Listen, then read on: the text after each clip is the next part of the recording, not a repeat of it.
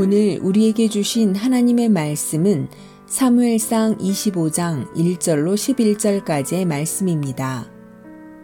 사무엘이 죽음에 온 이스라엘 무리가 모여 그를 두고 슬피 울며 라마 그의 집에서 그를 장사한지라 다윗이 일어나 바란 광야로 내려가니라 마온에 한 사람이 있는데 그의 생업이 갈멜에 있고 심히 부하여 양이 삼천 마리요 염소가 천 마리이므로 그가 갈멜에서 그의 양털을 깎고 있었으니 그 사람의 이름은 나발이요 그의 아내의 이름은 아비가일이라 그 여자는 총명하고 용모가 아름다우나 남자는 완고하고 행실이 악하며 그는 갈렙 족속이었더라.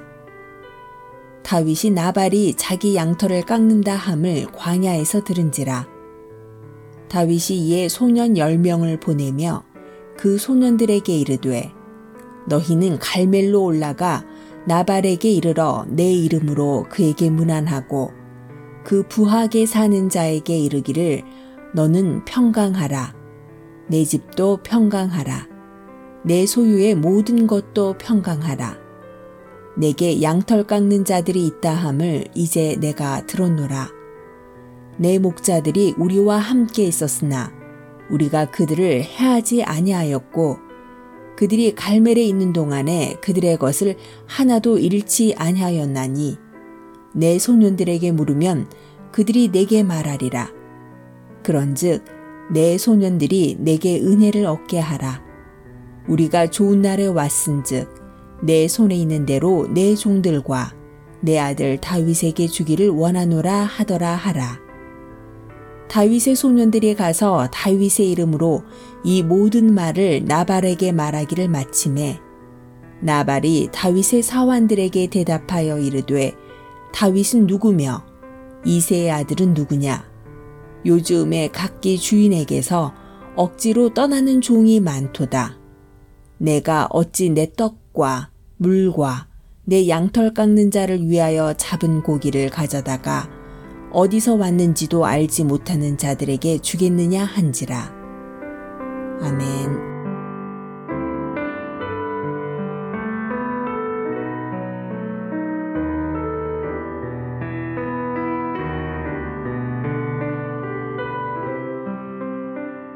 안녕하세요. 수요 묵상의 시간입니다.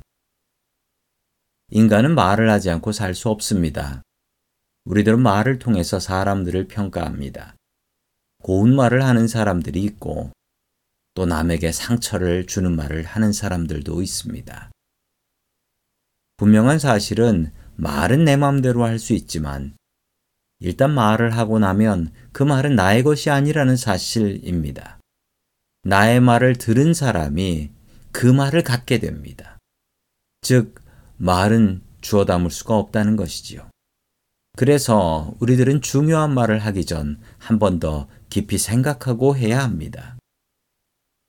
오늘 성경에 말을 막 하는 사람 하나가 나옵니다. 갈멜에서 큰 목장을 하고 있던 부자 나발이었습니다.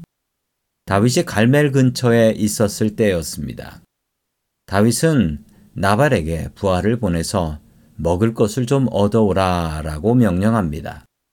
다윗이 그 지역에 있는 동안 나발의 목자들을 도왔고 나발의 양들을 보호해 줬습니다. 나발은 다윗에게 큰 은혜를 입었던 것입니다. 다윗은 당연한 요구를 했던 것이지요. 그러나 나발은 다윗의 요구를 묵살해 버립니다. 돈이 아까웠던 것입니다. 다윗의 부하들 앞에서 다윗을 모독하고 다윗을 도망친 노예다라고 욕을 합니다. 도대체 나발은 무엇을 믿고 이런 말을 하는 것일까요? 화가 난 다윗은 나발을 죽이러 갑니다. 나발의 아내인 아비가일은 아주 지혜로운 사람이었습니다. 다윗에게 자기 남편을 용서해 달라고 애원합니다. 다윗은 지혜로운 아비가일을 보고 나발을 용서해 줍니다. 집에 돌아온 아비가일은 남편에게 이 모든 일을 다 이야기했습니다. 그러자 나발은 충격을 받았고 심장마비가 와서 죽어버렸습니다. 나발은 아무것도 믿는 구석이 없었던 것입니다. 자신의 부만 믿고 말만 험하게 했던 사람입니다. 말을 하기 전 한 번 생각하고 말을 해야 합니다. 내 말로 다른 사람을 살릴 수도 있고 내 말로 다른 사람을 죽게 할 수도 있는 것입니다. 오늘 하루 나의 말을 묵상해 보시기 바랍니다. 내 말에는 문제가 없는가? 내 언어 습관은 괜찮은가? 나는 사람을 살리는 말을 하는 사람인가? 사람을 죽이는 말을 하는 사람인가? 나발같이 어리석은 사람이 되지 마십시오. 지혜로운 아비가일 같은 사람이 될 수 있기를 주의 이름으로 축원합니다.